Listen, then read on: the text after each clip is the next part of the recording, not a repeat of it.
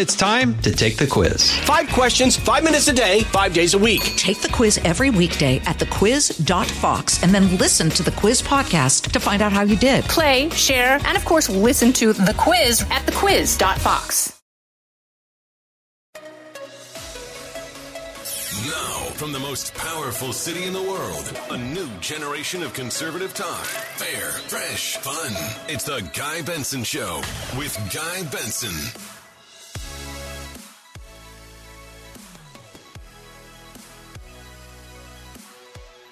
It's Tuesday, February the 15th, 2022. I'm Guy Benson. This is the Guy Benson Show.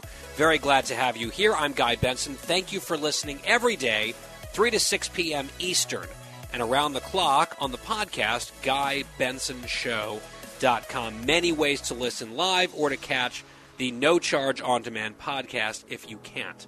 On today's show, we'll get to our first guest here in just a moment. Later, Senator Marsha Blackburn, Republican of Tennessee, will join us. Josh Kraushaar, as well, of National Journal and a Fox News Radio political analyst. That is all yet to come on the program. Fox News alert as we get going.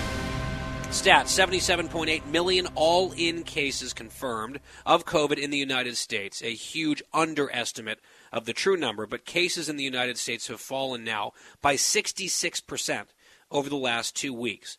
The death toll is up in the United States, people dying with or of COVID over the last two years 920,959. The death rate or the death toll dropping as a percentage, however, in these last two weeks by 6%. The Dow is currently up today. There's a lot of, I think, international concern about what's happening in Ukraine and on that border with Russia, but there are some potential positive signs that maybe a war and an invasion is not imminent. So the Dow is currently up 402 points at this hour to 34,968. That despite some really bad news on inflation that we will mention coming up later on this hour.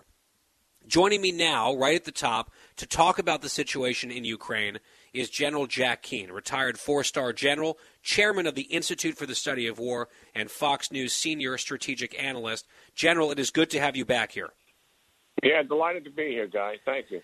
All right, so based on what I'm seeing and reading, it would appear that there are some mixed signals today. On one hand, you have reports that the U.S. and NATO have agreed to discuss a range of what they're calling security measures that Russia has proposed. So it looks like maybe diplomacy is back underway, and this notion of a highly anticipated potential invasion as soon as tomorrow, uh, that might be premature, or maybe this thing is going on a diplomatic off ramp. There have been reports that Russia has pulled back some of its troops that were staging by the Ukrainian border. But I've also seen reports that there are other indications, based on our intelligence, that Russia is doing other provocative things right now that would suggest that they are very much still planning to invade. And there are also reports of hack attacks, so denial of service attacks and that sort of thing against institutions in Ukraine, including banks and the Ukrainian government, that could be interpreted as a precursor to invasion or war. What is your read on where things stand right now as we come on the air and as we await President Biden's comments later this hour? Yeah, well, I, I do think uh, uh, there is a diplomatic pathway that cert- certainly uh, Putin is willing to pr- proceed. We started to see that uh, yesterday as a result of the stage uh, TV uh, performance between the foreign minister and Putin it's kind of bizarre him reporting to him like he normally would do, but doing it on state television. And they opened up uh, the, realistic fact that uh, not all diplomacy has been exhausted, and um, Putin, President Putin, agreed with that. We have Putin today also uh, offering a diplomatic pathway forward as a result of his meeting with uh, Chancellor Scholz. So I, I think uh, while we always have to be skeptic, skeptical about the motivation here, and given the history of uh, Putin, um, it, it, appears that there, at least for the near term, a pathway forward uh, diplomatically uh, is ongoing. Whether that turns into uh, a realistic uh, cessation of this kind of aggression on Ukraine's border certainly remains to be seen. We also have to have a healthy dose of skepticism right. uh, about about all of that. Cyber attacks are underway. Um, we don't know how comprehensive they are yet. Uh, we do know the defense ministry has been hit and some form of the banking industry, and we, we do know that cyber attacks uh, are either a prelude to uh, an invasion or a military operation, or at, at, a minimum, at least a complementary to it. Um, so, yeah, that's where we are. The movement of the troops. Well, hold on. Let me I, let me just ask you this before you make that point, because I listened very carefully to what you were just saying, and I hope you're right, and I hope that maybe this is the Russians blinking and saying, okay, do we really want to do this? Do we want to incur these casualties? Do we want to bring down the condemnation of the world on our heads? Do we want to have all these sanctions hit us and probably hit us pretty hard? Is it worth it? You know, maybe they're making the calculation that you know rattling the saber was enough and perhaps they can get a few concessions here or there and they can step back from the brink maybe right that is something that we can all be hopeful for and we'll be monitoring president biden at the bottom of the hour he's supposed to speak not sure if he will bring any new news necessarily to the table but uh, we'll be watching that here just if anything significant happens but I have to ask you, General, just listening to that answer and thinking about the Russians, I don't trust them at all. That dog and pony show that you mentioned on state television was very bizarre. And tell me, maybe this is a completely crazy thought that I had, but one place that my brain went was it was widely reported in the last, what, 24 plus hours that the Russians were likely to invade you know, could very much happen even this week during the Olympics. It could even happen specifically on Wednesday. That word went out. Could it be that the Russians had a plan in place to do exactly that, felt almost like they were getting preempted or scooped by the West, and now they are sort of engaged in a head fake to make it seem like they're not necessarily going to do this imminently, when in fact that is their plan, and they want people to now take their eye off the ball and look elsewhere and maybe assume that diplomacy is underway so that they can then regain at least some element of surprise with an attack that they already had planned. I mean, is that conspiratorial of me? I just don't trust them at all. No, I think uh, basic premise not to trust them is pretty damn sound. I mean, we can't. I mean, we've got a, a thug and a killer and a bold-faced liar running this country. Uh, so yeah, we, we've got a lot of history with him for 20 years, and uh, certainly uh, his veracity is is that that's already established. He's lacking it, but uh, some facts though. I mean, the our government, and I know from talking to senior Pentagon officials, they never said there was going to be an attack on Wednesday. That came out of a German. Uh, a German newspaper, Der Spiegel, and it got picked up all around the world an attack was coming on Wednesday, and even Zelensky, uh, uh, tongue in cheek, uh, said, "Well, if there's an attack coming on Wednesday, I'm going to have uh, I'm going to have a unity day and bring the people into the streets to to celebrate Ukraine," uh, which he which he actually did. So that that got picked up uh, by a lot of media here, and and the the Pentagon has never accepted that basic premise. What they whether Wednesday or not, setting that aside, could this be a diplomatic head fake and their actual internal planning hasn't really changed? It could be. It could be, but you know, there's no surprise here when Putin starts to move. I mean, we'll have full visibility of all of that. I mean, it's you don't move forces around uh, on the scale that he would want to move them without us tracking it. If forces come across the border, we're going to see it. We've got plenty of imagery out there. We're eavesdropping on everything that's taken place as operational and tactical units. What we did have is some movement towards the border. That, that was indisputable. But what senior Pentagon officials who I was talking to said, listen, we don't have uh, an execute order, and that's a fact.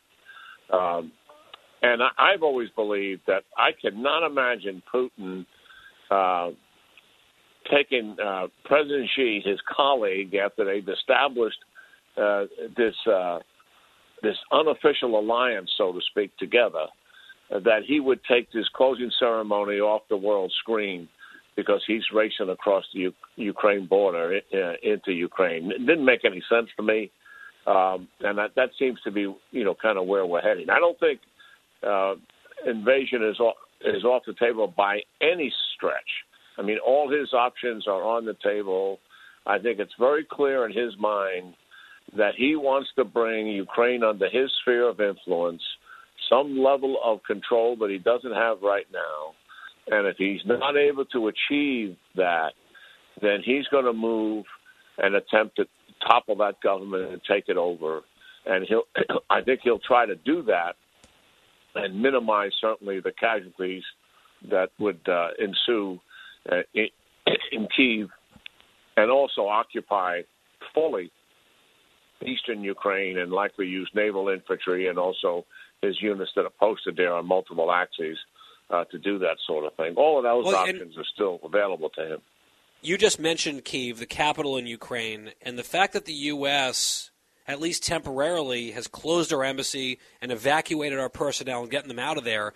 I mean, is there that would at least indicate to me that there's a real concern within the U.S. government and based on our intelligence that the Russians wouldn't just do what President Biden sort of famously, infamously referred to as a minor incursion into, let's say, eastern Ukraine, but could march to the capital, either to the capital itself or encircle it. We've seen different reports on that. I mean, that would be much more than just you know something sort of minor or a flex at the border. That would be a full blown invasion and war, and perhaps trying to topple the government. Is that a realistic scenario right now? Because I mean, that's that's much more aggressive than some of the things that were being discussed, at least based on what I was reading, even a few weeks ago. Yeah, I don't think uh, as this has unfolded, and all yeah, see, we've been down the diplomatic path quite a bit now uh, after weeks of that. Uh, I, I think, in, in my judgment, what's solidified uh, with Putin and his leaders, uh, and, and Zelensky here deserves a lot of credit, and I think Putin has underestimated him.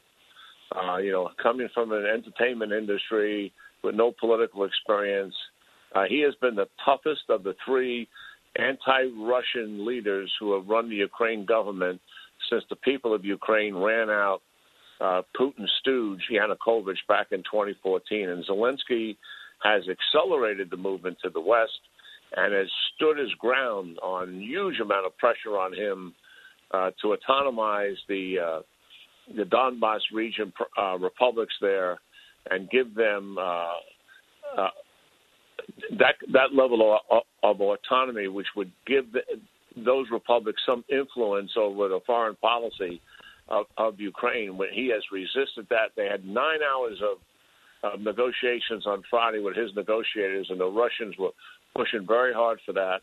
Uh, they're also pushing for some kind of realization by Zelensky. Look at. Uh, you don't have to say it publicly. You commit to us that you'll never join NATO. Uh, and he's resisted all of that.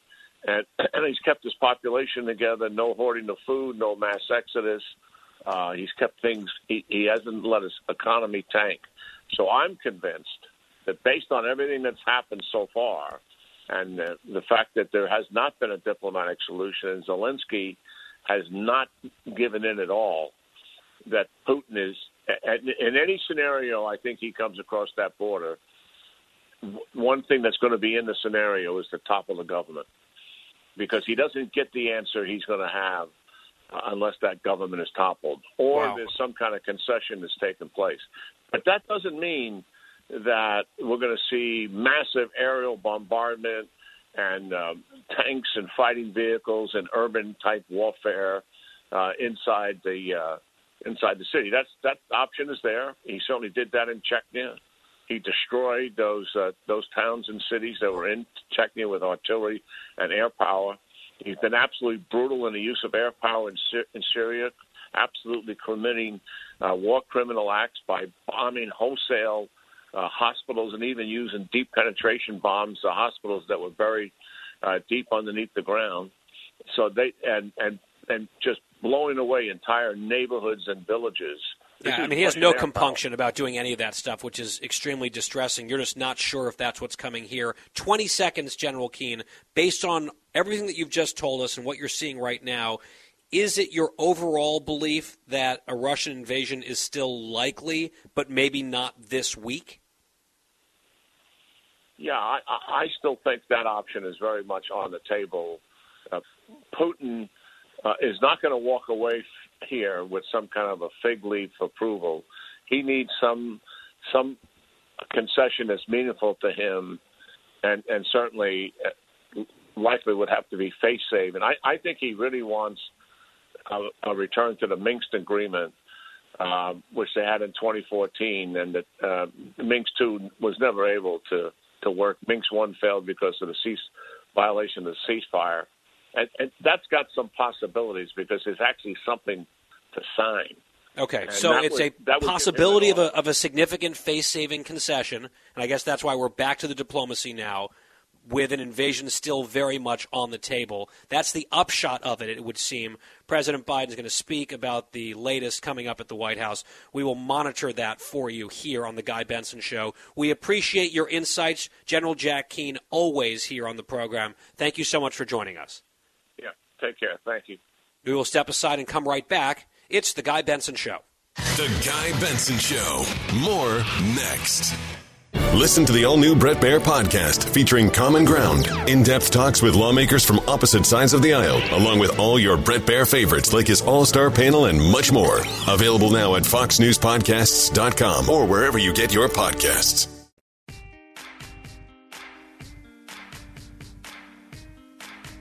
I'm Guy Benson. We're back. I mentioned at the top of the show that the markets are up today, perhaps an expression of almost breathing a sigh of relief at reports that perhaps a shooting war in Europe has been forestalled by the resumption of diplomacy or renewed prospects for diplomacy.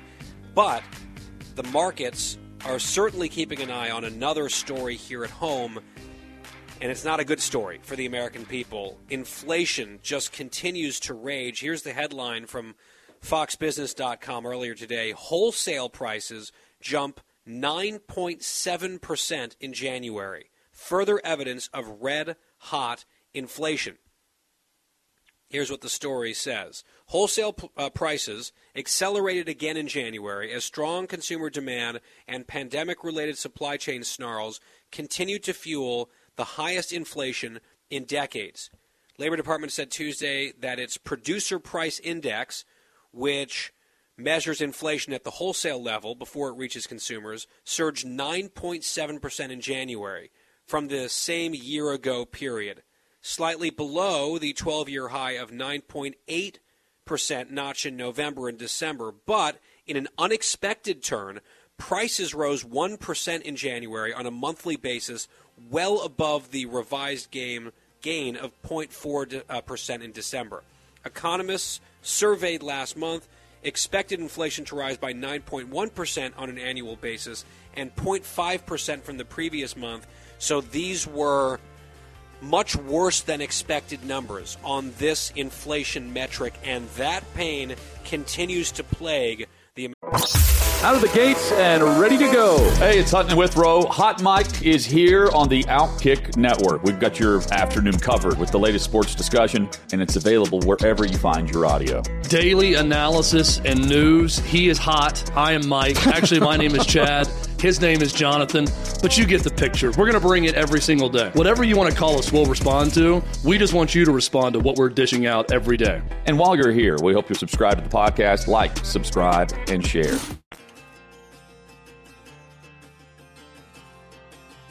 Talking about the issues you care about. Guy Benson. It's the Guy Benson Show. We are back. Thank you for listening every weekday, 3 to 6 Eastern, and around the clock on demand for free at GuyBensonShow.com. The free podcast, a big hit. Always appreciate you being here. I want to play some sound for you from Congresswoman Alexandria Ocasio Cortez. And look, she says a lot of things, basically every day. She is always, always, always desperate for attention, and she gets a lot of it. And I try not to take her bait very often. I don't really consider her a very serious person, although she does have a serious following, and there are people within her party who are seriously afraid of her, which is why she and her left wing squad is as influential as they are. But from time to time, she will say some things that I think are useful to amplify, just to give you a sense of where she's coming from, maybe to motivate you a little bit if you're a conservative person, and also give you a window, just a peek and a glance into how some on the progressive fringe think, because she's kind of their ringleader. The first clip I want to play for you is she was down in Texas campaigning for one of her left wingers. She doesn't have a very good track record in terms of endorsements and primaries and that sort of thing. The party establishment tends to crush her. But she's still trying. And her attitude is we're going to keep growing. The progressive left is going to get stronger and bigger. And ultimately, we're going to overrun the party establishment. And she might be right about that. But she was down in Texas, and she wanted the audience to understand that from their perspective, her perspective, and we've heard this now for a long time, it is only a matter of time before Texas becomes a blue state. They believe this based on demographics, that Texas is on borrowed time for the Republicans and it's going to become a Democratic state. And when they win Texas, then it's lights out for the Republican Party nationwide. Now, they might have had a stronger case even a few years ago on that front about the demographics. That's maybe not as clear, to put it charitably, these days. But first, let's just listen to what she has to say. Listen to the applause lines here from the left wing crowd down there in Texas, Cut 11. Texas turning blue is inevitable. Inevitable. It will happen. The only question is when, Texas? State will turn blue. It's going to happen with the seat of San Antonio and Austin. It's going to spring down to Laredo. It's going to go up to Houston and to Dallas rural and urban and suburban. We're going to fight for a living wage as a minimum wage. We're going to make sure we unionize the hell out of this state. Big roar for that last line. We're going to make sure we unionize the hell out of this state. All right, so let's think about this together for just a moment. The argument for a while was Texas is getting more diverse, more and more Hispanic. People are fleeing other states to Texas for the opportunity and the economic prosperity, but they're bringing their politics with them. And that combination of demographic changes and an influx of voters from places like California, that's going to turn Texas blue. And they'll point, for example, to Beto O'Rourke, who's out there lying right now about wanting to confiscate guns. He says, Oh, I have no interest in taking anything from you. We played you the clip the other day on the show. He said, as a presidential candidate on national television, hell yes, we're going to take your AR 15. So he's lying. But when he ran for Senate in Texas in 2018 against Ted Cruz, he raised a record amount of money at the time, like 60 million or something crazy, and came within three points of beating Ted Cruz. Donald Trump only won the state of Texas by mid single digits in 2020. And so you add that up with some of the demographic movements, especially from a couple years ago, and that conventional wisdom, and you could start to tell yourself the story that Texas is about to tip in the other direction. However, there are some counterpoints. 2018 was a Democratic year. The previous big Republican year was 2014. You had Governor Abbott on the ballot that year, Senator Cornyn on the ballot that year. Those Republicans won by between 20 and 30 points in those races statewide in Texas. Greg Abbott, if I recall correctly, in 2014 won the governor's race by more than a million votes in one state. Even in 2020, when President Trump underperformed in the state of Texas, he was overperformed by John Cornyn, U.S. Senator, who won by double digits.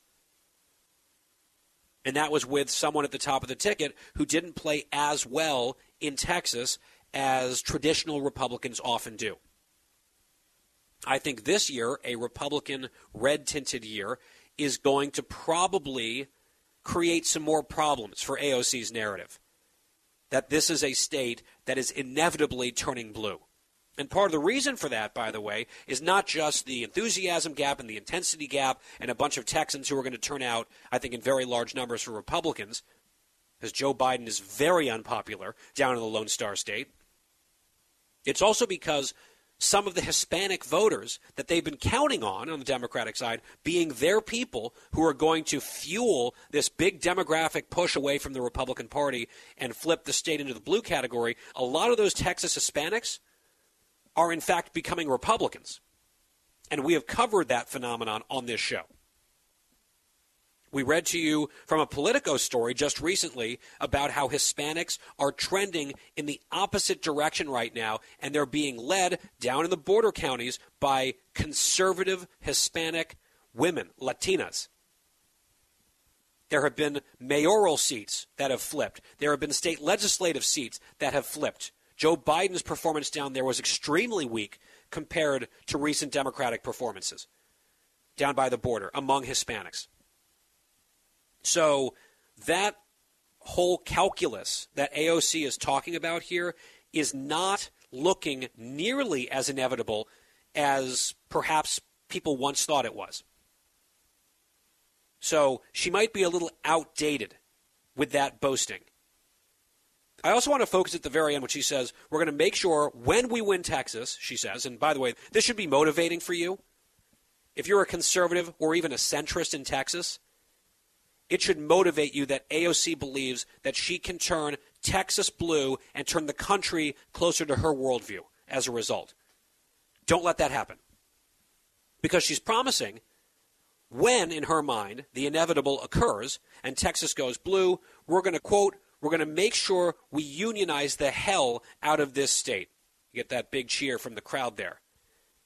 Think about why Texas is as successful as it is. Texas has regained all of the jobs lost already from the pandemic and then some.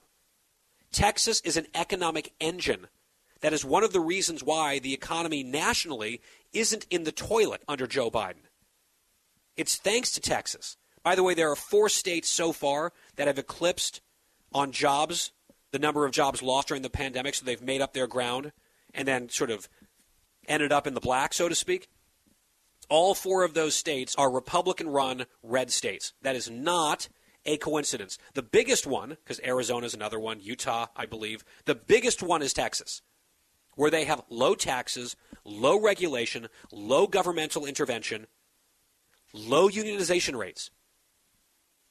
The reason Texas is booming and helping the rest of the country recover is because they operate, their governance is basically the exact polar opposite, 180 degrees away from what AOC views as the right thing to do. They are taking the AOC prescription for America, throwing it in the garbage can, and doing the opposite to great effect with excellent results that speak for themselves, and AOC sees it as a problem.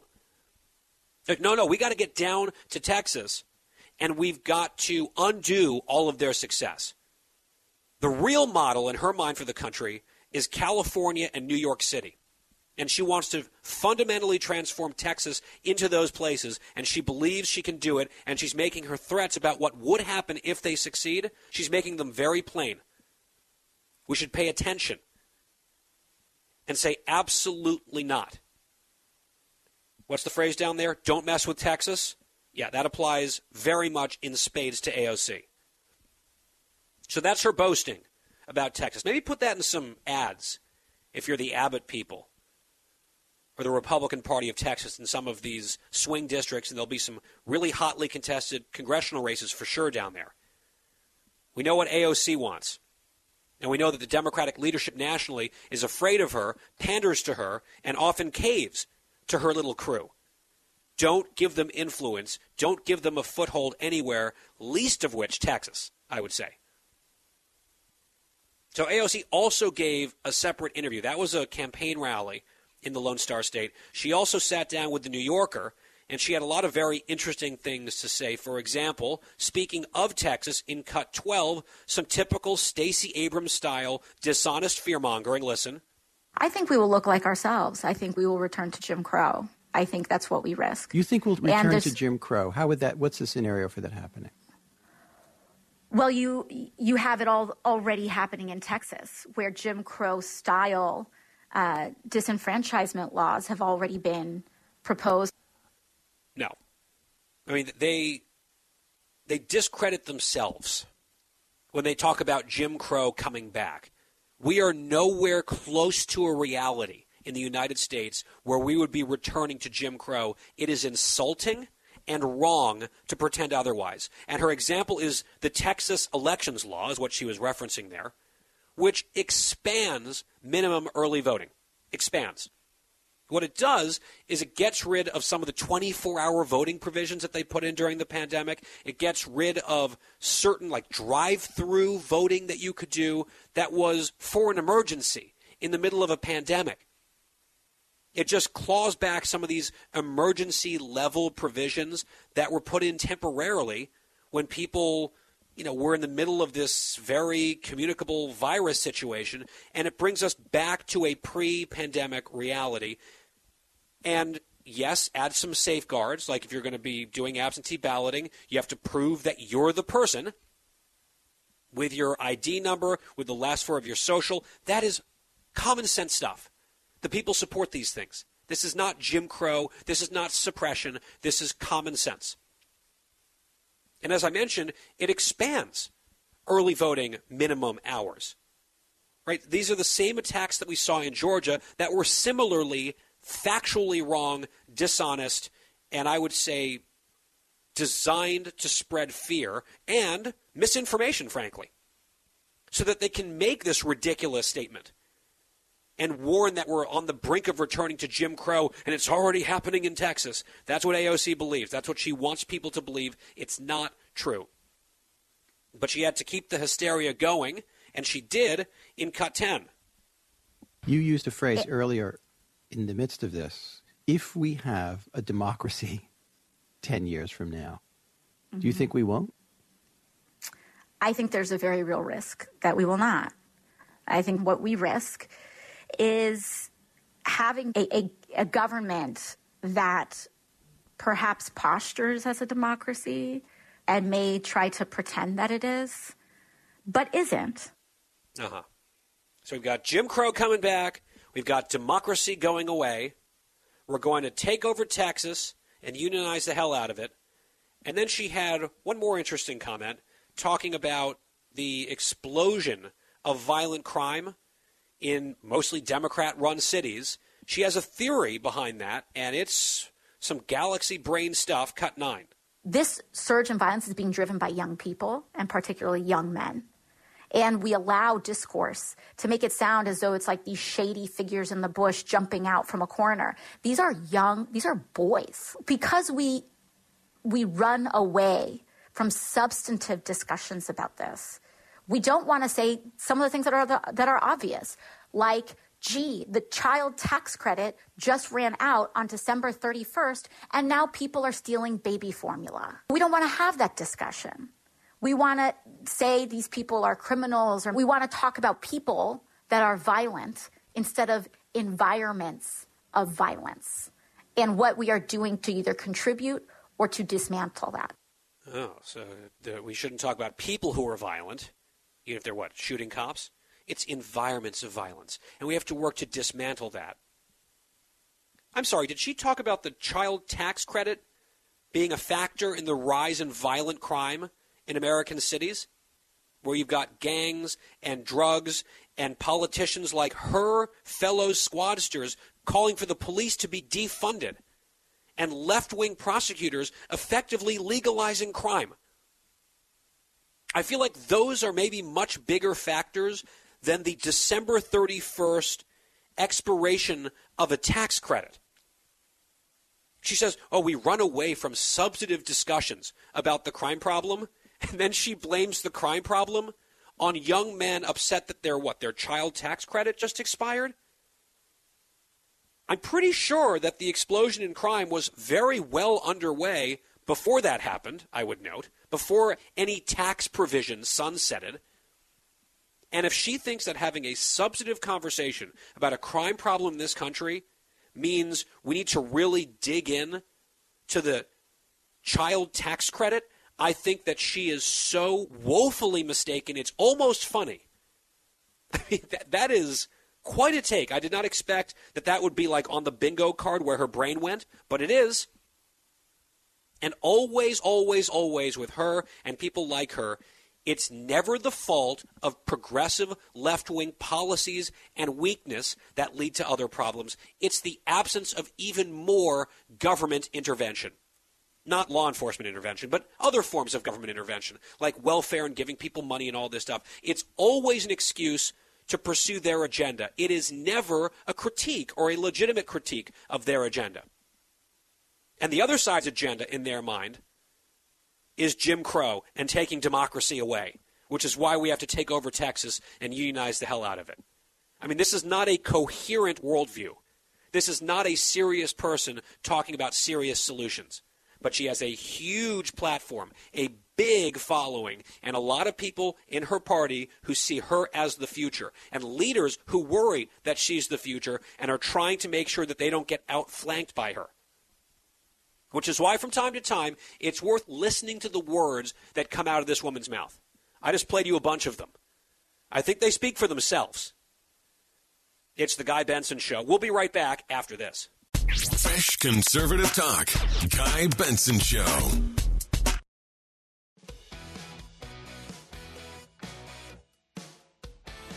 Welcome back. It's the Guy Benson Show. We just spoke quite a bit in the last segment about one New York Congresswoman, a Democrat. Let's talk about another one. Congresswoman Kathleen Rice of the Empire State announcing today she will not seek re election this year. She's announcing her retirement. She's headed for the exits. That would be House Democrat number 30 to step down this cycle and not seek re election to the House. And as I point out every time, it's not necessarily about that particular seat being competitive or not. It's about Democrats seeing the writing on the wall and not wanting to be in the minority, which they expect to be after November. Let's manifest that for them and put AOC into a rump caucus of a minority. Very doable, as many House Democrats, dozens, seem to understand. Another one going down. Next hour of the Guy Benson Show coming up, we'll turn to the Senate and U.S. Senator Marsha Blackburn of Tennessee when we come back.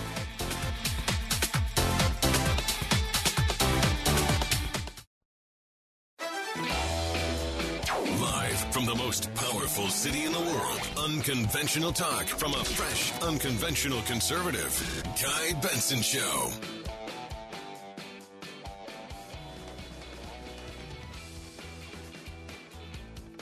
It's a brand new hour here on The Guy Benson Show. I'm Guy Benson. Thank you so much, always, for listening between 3 and 6 p.m. Eastern Time. Or if you miss that, you can listen to the podcast whenever you want. No charge to you at all.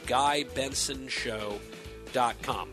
With us now is U.S. Senator Marsha Blackburn, a Republican of Tennessee. She serves on multiple influential committees, including Judiciary. Her book is The Mind of a Conservative Woman. She also hosts a podcast called Freedom Rings. Senator, good to have you back on the show. It is good to be with you. Thank you. Before we get to some other subjects, because you are a member of the Senate Judiciary Committee, I just wanted to get your take on President Biden's process here in selecting a replacement for the retiring Justice on the Supreme Court, Stephen Breyer. We know that there's some time between now and that vacancy arising.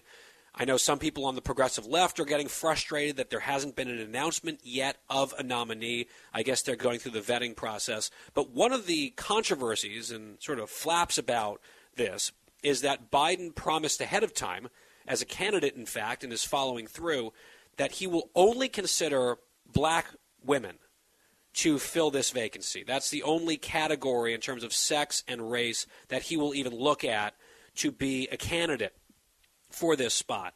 And the point that some people have been making, myself included, is that there's no question that there are highly qualified black women who would very much be in the mix or near the top of the list for a vacancy like this. But is it really a sign of progress to announce ahead of time effectively discrimination on the basis of sex and skin color to narrow down the field of anyone that you'll even consider. What do you think of that, Senator? Guy, we want to see diversity of race, gender, and philosophical thoughts on a court. But what has happened with this is it diminishes someone who would be brought to the forefront to be that nominee. People want to have, and the polling shows the American public actually feels this way. They want the most well qualified person for the position. And there has been in the polling that I've seen more or less a recitation from the American public that they want the most well qualified person. They want someone that's a constitutionalist that believes in the rule of law and is going to abide by federal statutes, the Constitution, and the rule of law. Meanwhile, on the foreign policy front, just shifting gears completely, I know you're a member as well of the Armed Services Committee. You've co written and co introduced a bill across party lines. So there's fellow Republicans on there, there's some Democratic co sponsors. You're calling it the Ukraine Democracy Defense Lend Lease Act. What would this do? What's the goal behind this push? What we want to do is make certain that Russia understands what will happen uh, if they continue to push it Ukraine. Now, part of the problem has been that you have. Um, Biden saying he is only going to take action after the fact. And what we think is that action should come before Russia makes an invasion.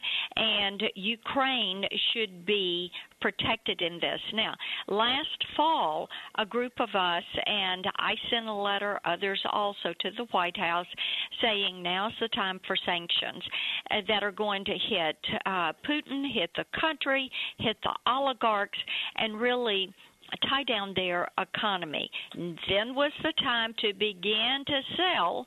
That is when you would actually exercise those sales of foreign equipment to Ukraine, to the army, so that they could protect themselves uh, rather than waiting to the last minute. And I appreciate that the president is finally paying attention to what is happening in Ukraine because we know that what is happening there, Putin wants to reassemble the old Soviet Union. It is important that the U.S. work with Ukraine, that we sell them this equipment they need, that we make certain that our NATO allies that are in the region have what they need to push back on Russia. North of our border, there's this huge battle roiling Canada. And in the last 24 hours, Prime Minister Justin Trudeau has invoked emergency powers. I saw his deputy announcing what some of these powers entail. I mean, it's to an American ear, it's just shocking what they're saying. Where without warrants, without authorization, under these emergency powers, the government can come in and start seizing bank accounts if they feel like it's in the national interest. I know some civil liberties groups up in Canada are saying this is a gross abuse. The government's own standards for invoking this type of emergency uh, have not been met it feels like whatever you make of the truckers and whether you think that they're acting lawfully and whether it's constructive, the behavior of the government in Canada and Trudeau's administration, if you want to call it that, the things that he has said, the words that he's used to smear people who disagree with him, to attack, in many cases, peaceful protesters, and now this significant escalation. I mean, it, it's pretty eye opening, Senator, what's happening. Indeed eye opening, and Justin Trudeau is really abusing his power and using that to target his political opponents. And one of the things that you continue to hear from news reports up there is that this autocratic style that he has taken on because of these protests. And protests should be peaceful. People should continue to um, protest peacefully and they have that right to stand up and speak out against their government but he is not wanting to allow that. And you know i i think that it has shocked a lot of canadians that he has used his power to target his political opponents. And um I, I think it's important for President Biden to stand up and call on Trudeau to allow for political, uh, peaceful political protest and free speech. You've talked in that answer there just for a moment, Senator, about the targeting of political opponents and abusive actions of people within the government. That's in Canada. Here in the United States, some of those words are coming to mind as we're learning more just little dribs and drabs dripping out of the Durham investigation into the Russia matter and that whole controversy. I saw a graphic that we had on Fox News yesterday on the news channel that the major networks, ABC, NBC, CBS, also MSNBC, combined since the John Durham court filing came out over the weekend, had discussed it for a total of zero combined seconds on their news broadcasts. CNN, I think, had done about two minutes total on this issue. I remember, Senator, when any potential development involving Russia and Donald Trump was covered ad nauseum. I mean, wall to wall, any minor development or scooplet was turned into huge banner headlines and you know breaking news graphics and all of that. Now, almost nothing on what we are learning, and we don't have the full picture. And uh, you know, I'm not trying to get ahead of this or draw too many conclusions, but this would be seemingly a pretty significant development involving Trump and Russia, just not the way that the media narrative would like it to. And the media is doing what the media so often does, which is they're suppressing a story that makes them unhappy and does not have the potential to achieve political goals that they're interested in. Am I being too cynical in that assessment? No, not at all. And Guy, as you well know, we have said those of us at Senate Judiciary have been saying, let John Durham do his job. Let him continue and work through his investigation. He has been very methodical, very deliberate, and this investigation shows just how desperate the Clinton campaign was to win, and then how furious they were when they lost, and how they immediately set about making certain that they never accepted Donald Trump as president of the United States. And now to find out that her campaign actually paid off hackers to frame the the president as having a a relationship with Russia and saying that he had these ties and knowing that the campaign for Trump was housed there at Trump Tower. The transition committee, I was vice chair of the transition committee. It was housed there at Trump Tower. And now to learn that all of this was subject to hacking and surveillance this tech executive that worked for Michael Sussmann, who was a top DNC lawyer with ties to Marc Elias, ties to Jake Sullivan, and Sussmann is feeding this information to the FBI while lying to the yes. FBI that he was not saying he was not working for the Clinton campaign. But he and was. The Clinton campaign, yes, he was working for them, and they were paying the bill and paying Kim. And for all of this to come out, I will tell you one thing. I think that knowing that when these allegations broke, it was Jake Sullivan that released a statement pushing the hoax. It was Jake Sullivan's involvement in the Russia collusion hoax that had that brought a lot of this forward and continued to stir the media to cover this. And because of it, I think he should be investigated. He should be immediately removed as the president's national security advisor. And it's astounding to me that the Democratic Party has not stood up and said, okay, until this is resolved, these individuals need to be stepping aside. Well, I mean, they're not saying anything close to that. And part of the reason that they're saying virtually nothing at all about this revelation to the extent that we really fully understand its implications is because their buddies in the mainstream press are effectively blacking out the coverage of it whatsoever. I mean, there's there's virtually none, as I mentioned uh, in the statistics that I rehearsed earlier. Last question for you, Senator Marsha Blackburn, my guest here, Republican of Tennessee. You are someone who talks a lot about China, the threat of the Chinese Communist Party, and the influence that the CCP wields on American institutions, American companies, American organizations. We just recently, Senator, had on this show Enes Kanter, formerly of the Boston Celtics. He's now Enes Kanter Freedom. He's been speaking out against the Genocide Olympics, I think rightfully so. He's been calling out hypocrisy that he sees in the NBA on human rights issues and civil rights issues and social justice issues, and the list goes on. He was traded away from the Celtics to the Houston Rockets, who then promptly cut him. They released him. And I wonder if you think that this is the league retaliating against someone who has had a very big megaphone, has been very outspoken on these issues just in the wrong way, on the wrong sorts of things, because we know, we've seen it, including, I mean, the Houston Rockets have a role in this. We know that the NBA will do almost anything to avoid rankling or offending the Chinese. Are they trying to silence a squeaky wheel here? You would have to look at how this progression of events is carried out and say uh, that is probably what they are doing. The NBA made such a calculated choice in deciding they were going to kowtow to the Chinese Communist Party, and they really have turned a blind eye to the genocide, the oppression, the slave labor that is being carried out there, and they've done it by using the firing of Enes Kanter Freedom. And I really applaud him for how he has stood up and has stood on the side of freedom, stood on the side of the Chinese people and the Uyghurs that are subject to this genocide. And the NBA is on the wrong side of history because they are choosing profit over freedom. They have now aligned themselves with the actions of the Chinese Communist Party. This is setting a very dangerous precedent.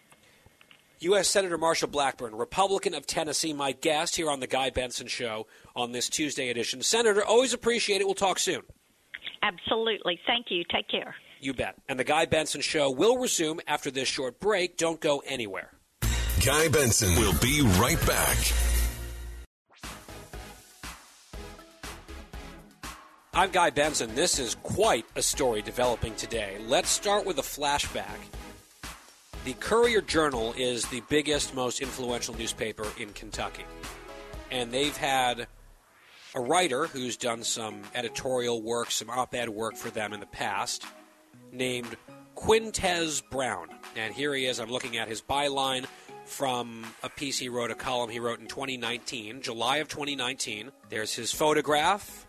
Quintez Brown, Courier Journal columnist. Headline on this piece back in 2019, early July Kentucky's concealed carry law shows your life doesn't matter to gun loving Republicans.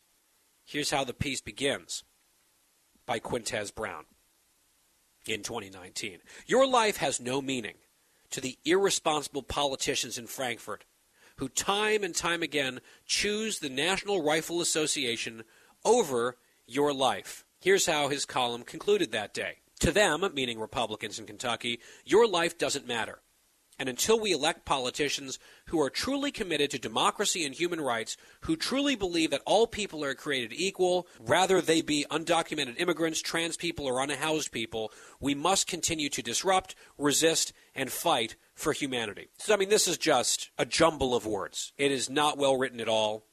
But the message is clear pro gun Republicans don't care about your life. They don't care about humanity, and we've got to fight them on behalf of trans people and the homeless and undocumented immigrants because these gun zealots are killing us, or whatever. And then at the bottom of the piece, and he wrote many, there's a little bio in italicized font.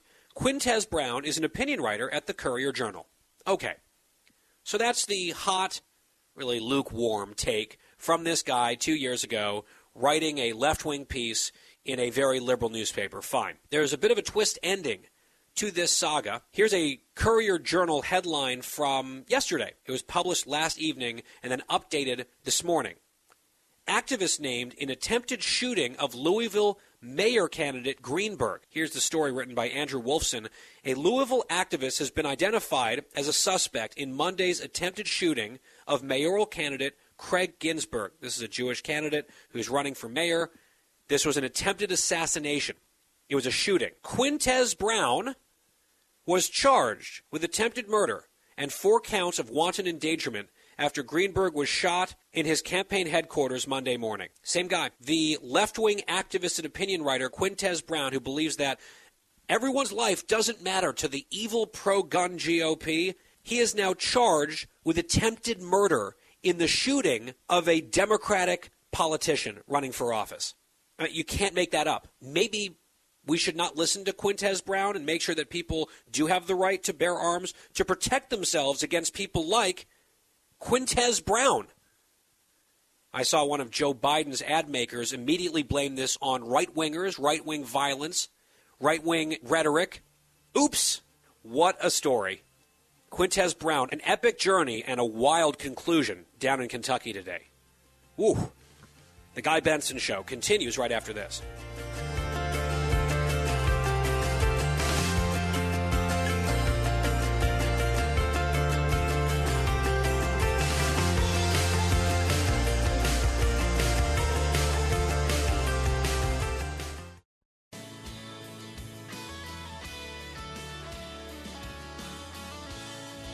You're listening to a new generation of talk. Guy Benson. As we continue on the Guy Benson Show, I saw this piece in the UK Telegraph yesterday, and the headline asks provocatively this question Was Sweden right about COVID all along?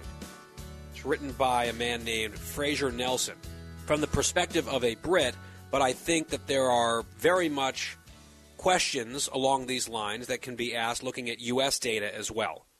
Because Sweden, during the pandemic, has been sort of a lightning rod for criticism, for applause, where people who were against government restrictions and heavy handed interventions would point to Sweden saying what they're doing with their government is the right approach on COVID.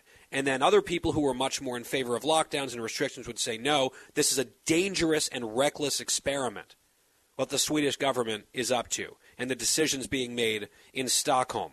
And then whenever the data would look decent, because this comes and goes, right? It ebbs and flows, some of the data and the peaks and the waves. So when Sweden was doing relatively well, you had some folks pointing and touting, like, look, they got it right.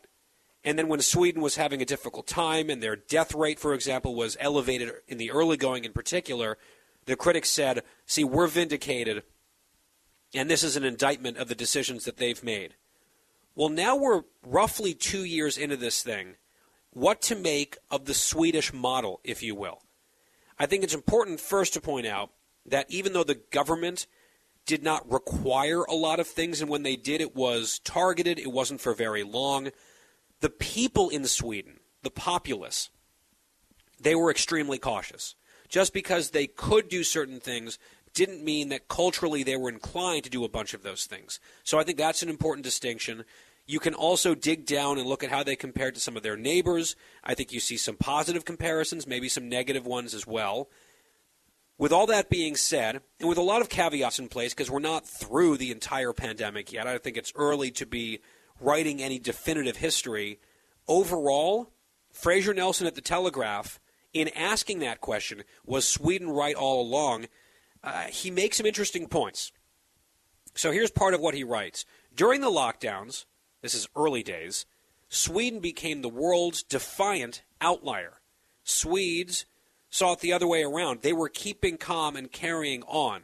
Lockdown was an extreme, draconian, untested experiment lock everyone up, keep children out of school, suspend civil liberties, send police after people walking their dogs, and call this caution? Anders Tegnell, Sweden's state epidemiologist, never spoke about a Swedish experiment. He said all along he could not recommend a public health intervention that had never been proven. Tegnell also made another point that he didn't claim to be right. He said it would take years to see who had jumped the right way. His calculation was that on a whole society basis, the collateral damage of lockdowns would outweigh what good they would do. But you'd only know that this was the case after a few years. You'd have to look at cancer diagnoses, hospital waiting lists, educational damage, and yes, of course, count the COVID dead. Almost two years on, we can look at the early indications. I'm reading from the UK Telegraph. And I'll just pause here for a moment, and I wrote about this at townhall.com today as well, to remind you of a recent Johns Hopkins study that determined that COVID lockdowns, the type that Sweden rejected, had negligible impact on saving lives in the United States and over in Europe. Now, there have been criticisms of the methodology of that study. Scientists, some of them have said they disagree, but that's at least a study, it's out there, that has tried to quantify this stuff and found that lockdowns were not an effective life saving intervention by governments. So that would potentially be a point in Sweden's favor. So the story at the Telegraph goes on, and the writer starts to compare Sweden's outcomes and stats against the United Kingdom's. Quoting again, as Sweden abolishes all domestic COVID restrictions, it emerges with one of Europe's lower COVID death tolls. Their rate, their COVID death rate, is 1,614 per million people, just over half the amount in Britain, which was 2,335 per million. Given that our death tolls were comparable at first, both among the worst anywhere, talking about Sweden and the UK, it's hard to argue that there's some demographic force which meant COVID was never going to spread in Sweden. Nor is it possible to argue that Sweden was some hedonistic party nation. Its people were incredibly cautious. But unlike Brits, they had a government that trusted them. The government and the populace's decisions kept COVID low, while the lack of rules allowed for people to use their judgment while minimizing economic and social damage. Sweden's GDP fell by 2.9% in 2020, while Britain's collapsed by 9.4%. Both have bounded back, but Sweden's economy is this year expected to be 5% larger than before the pandemic versus 2% larger for Germany. The UK will be about 1% larger, one of the lowest figures in Europe. The cost of various COVID measures is best summed up by the debt mountain. An extra 8,400 British pounds per head in Britain, talking about all the COVID spending. Meanwhile, here we've spent trillions of dollars, of course. The number in Sweden, less than half that 3,000 UK pounds per head in Sweden. Here's a key passage Swedish schools kept going throughout with no face masks. Undergraduates switched to home learning, but the rest of Swedish children went to school as normal. No masks. That's not to say there weren't absences as the virus spread. It was common to see sometimes a third, even at times half of a class absent due to sniffles or suspected COVID, but there was no full scale closure. And aside from some suspicions about minor grade inflation, there is no talk in Sweden about educational devastation. So let's think about this. We heard the Sweden versus UK numbers. Let's look at it from an American perspective. The Swedish COVID death rate per million is about 1,600. Here in the United States, it is nearly 2,800 per million. I mean, getting closer to double the death rate in this country versus Sweden. Now, we had a lot of different pockets of different approaches, right? We had some permissive states like Texas and Florida that are driving our economic recovery, by the way. You had other places that remain extremely restrictive including on schools. I mean, we had schools closed in a lot of this country for a year and a half. Talk about educational devastation. In some of those same places that were dead wrong about school closures, they still have masks on kids. In Sweden, they didn't close schools, they didn't put masks on children. And guess what? In a country of more than 10 million people, fewer than 20 Swedish kids total, ages 0 to 19, have died with or of COVID. Fewer than 20 in the entire pandemic in a country that had wide open schools with no masks throughout the entire pandemic. There's a lesson there. It's a lesson that's also been learned elsewhere, including in some of our states, and it's a lesson that a lot of people refuse to learn in this country. I'm not making an argument that Sweden did everything perfectly. I don't think anywhere in the world can claim that they handled everything perfectly. But Sweden did what they did. They came under withering criticism. They picked their spots about what they were going to mandate and require, and then they let the chips fall. And a lot of the chips have fallen in their favor. Now, they're not just like a loosey goosey, anything goes, let her rip type country. They have a very high vaccination rate. In fact, they have, by nine percentage points, a better fully vaccinated rate than we do here in America. So that could perhaps be one of the explanatory factors behind their death toll and death rate being so much better than ours. They are more vaccinated than we are. Their government is now recommending for elderly people over the age of 80 to get a fourth shot, so a second booster.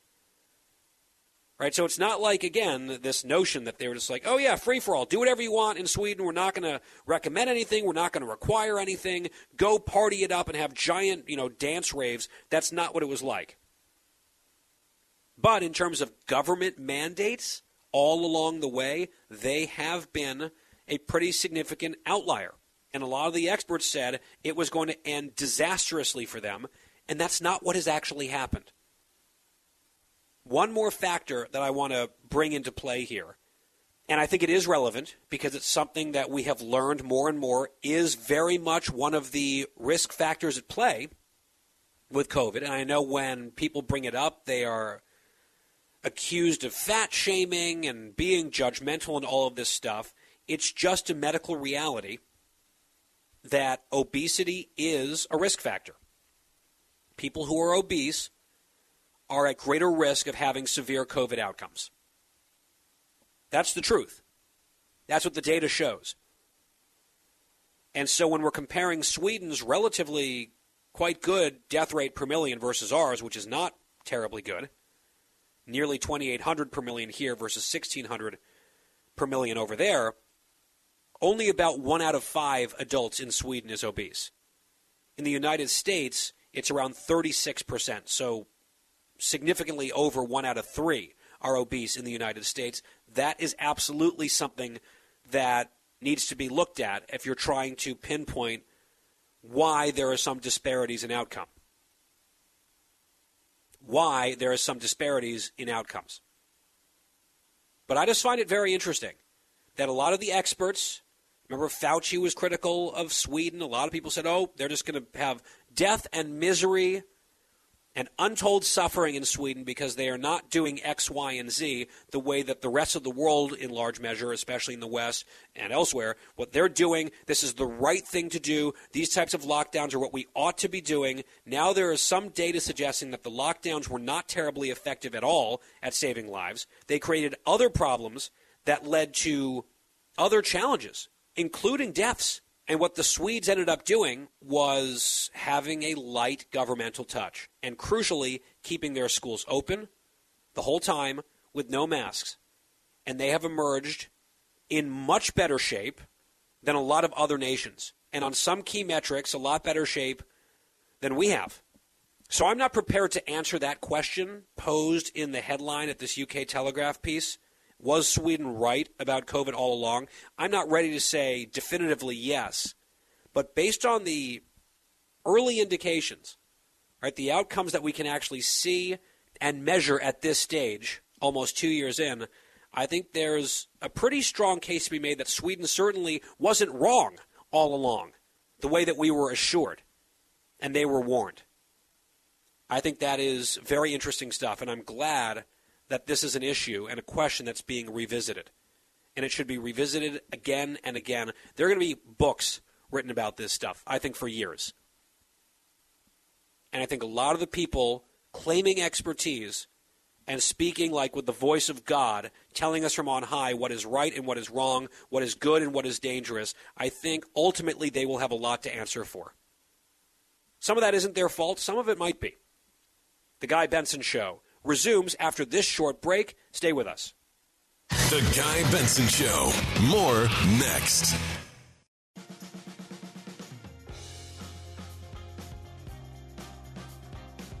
Back on The Guy Benson Show. Glad to have you here. GuyBensonShow.com for the free podcast every day. So, a couple weeks ago, is this early, early February, first or second of the month, there was a new poll that came out from USA Today out of Florida.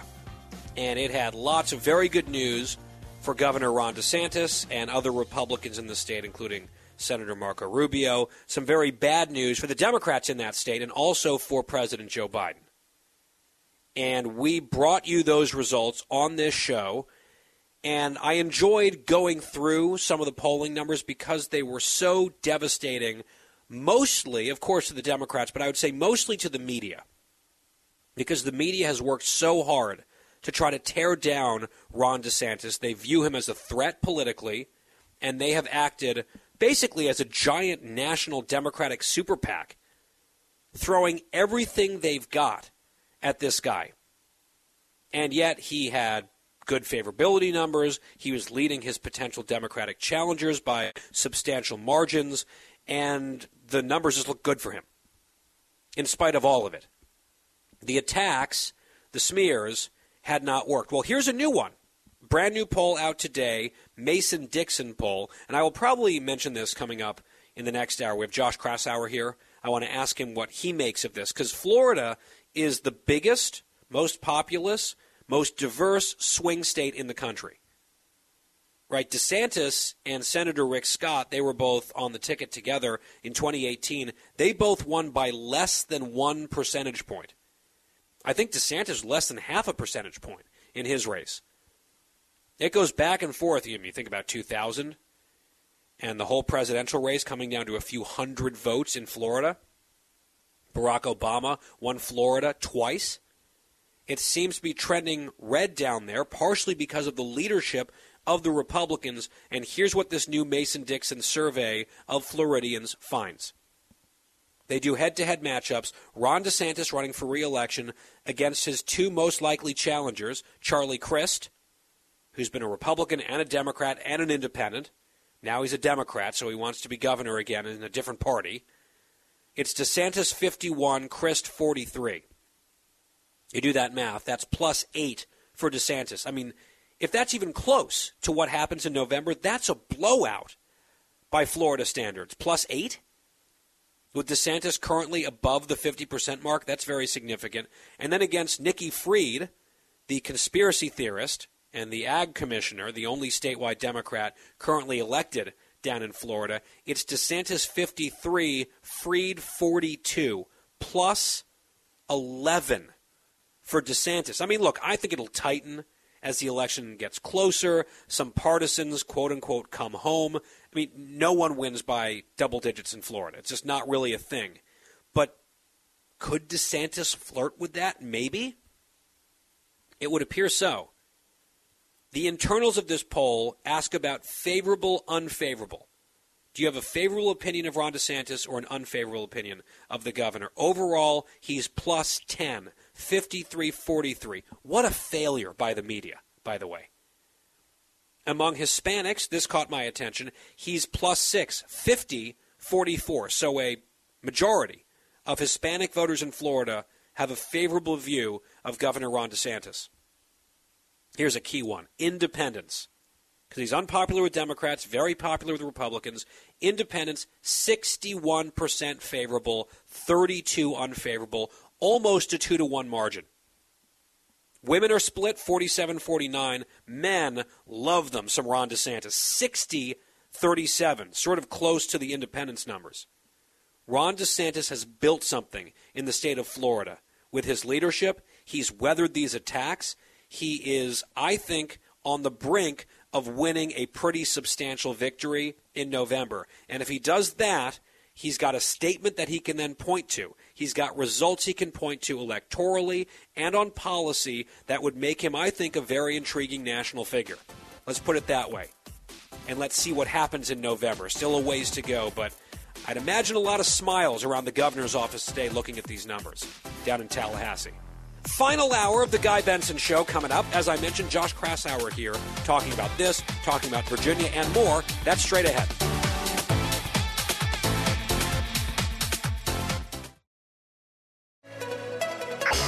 5 o'clock in the most powerful city in the world, Washington, D.C.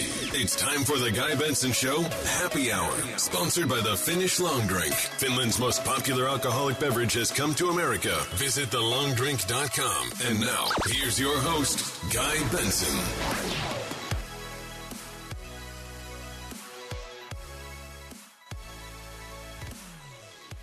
It is the happy hour on this Tuesday. I'm Guy Benson. Thank you for listening to the Guy Benson Show. Our website here, GuyBensonShow.com. The podcast is always free every single day on demand when the show ends.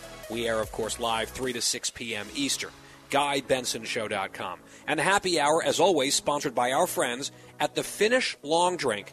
I've been teasing for a while that they're going to be expanding into new states. They have announced some of those expansions today. The long drink now available for sale in Arkansas, Indiana, Tennessee, and Wisconsin. So if you're a listener in any of those four states or the many states where it's already available, congratulations, it's a big day. I'm told there's more to come. TheLongDrink.com is their website. It's this crisp, citrus soda with a premium liquor kick. It's really delicious. TheLongDrink.com to see where it's sold near you. Always drink responsibly. 21 plus only. With us now is Josh Kraushaar, politics editor at National Journal and a Fox News radio political analyst. Josh, great to have you back here. Hey, Guy, great to be back on the show. I want to start in Virginia, and I want to play a soundbite. This is Governor Glenn Youngkin and his new public service announcement that he's airing in Virginia, urging the residents of this state to get vaccinated against COVID 19, cut 15. COVID 19 has affected us all. Life disrupted and lives lost. But here in Virginia, a better day is right around the corner.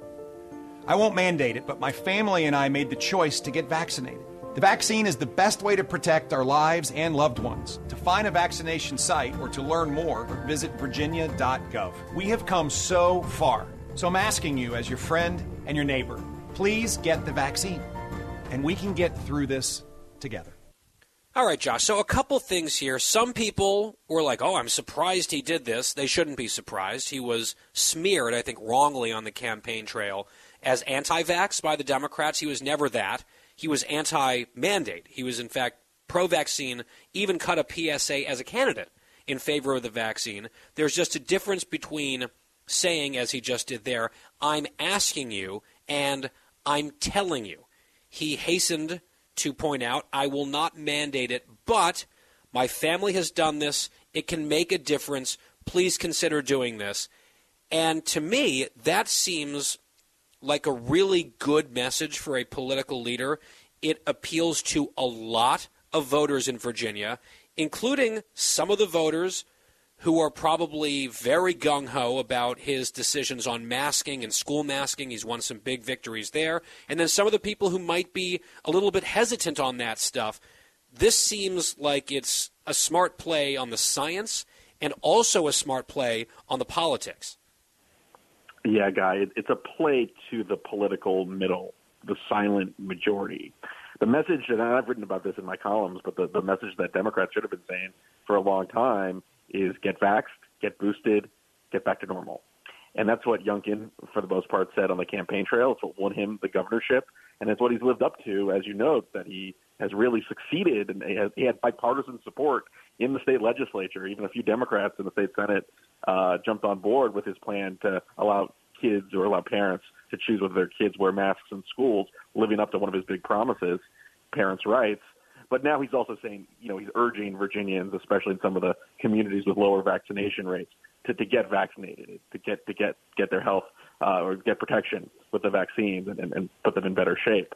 So you know that's that's how you first persuade. And by the way, so, and just to jump in too, just the tone of it. This is cheerful. This is encouragement. This isn't a harangue, right? He's doing this as kind of a neighbor, right? Here's what we're doing. Please consider doing it for these reasons. Just the tone is so different and to me very refreshing compared to what we've seen from a lot of other politicians, maybe at both poles, right, on this stuff.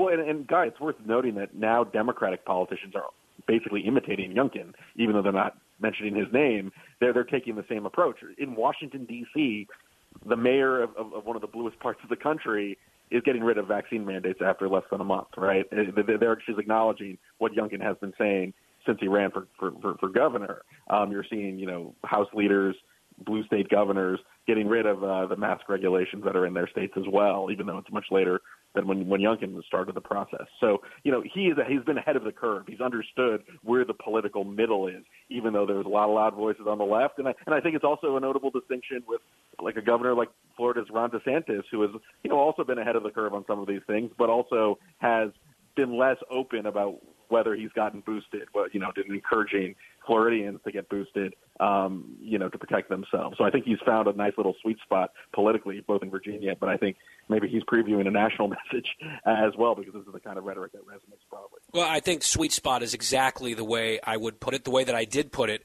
in my townhall.com piece about it today. We'll get back to Governor DeSantis in Florida in just a moment, and I'll also point out that just looking at the data in December – people who were unvaccinated in this country who got COVID were 97 times more likely to die than those who were fully vaccinated and boosted. Even if you're not boosted, if you're fully vaccinated with two shots, you are 14 times less likely to die of COVID than unvaccinated people. And I recognize natural immunity is a big piece of this puzzle. We talk about it all the time with our doctors on the show. Also, most people survive COVID regardless of vaccination status. That is true. An overwhelming majority of people recover.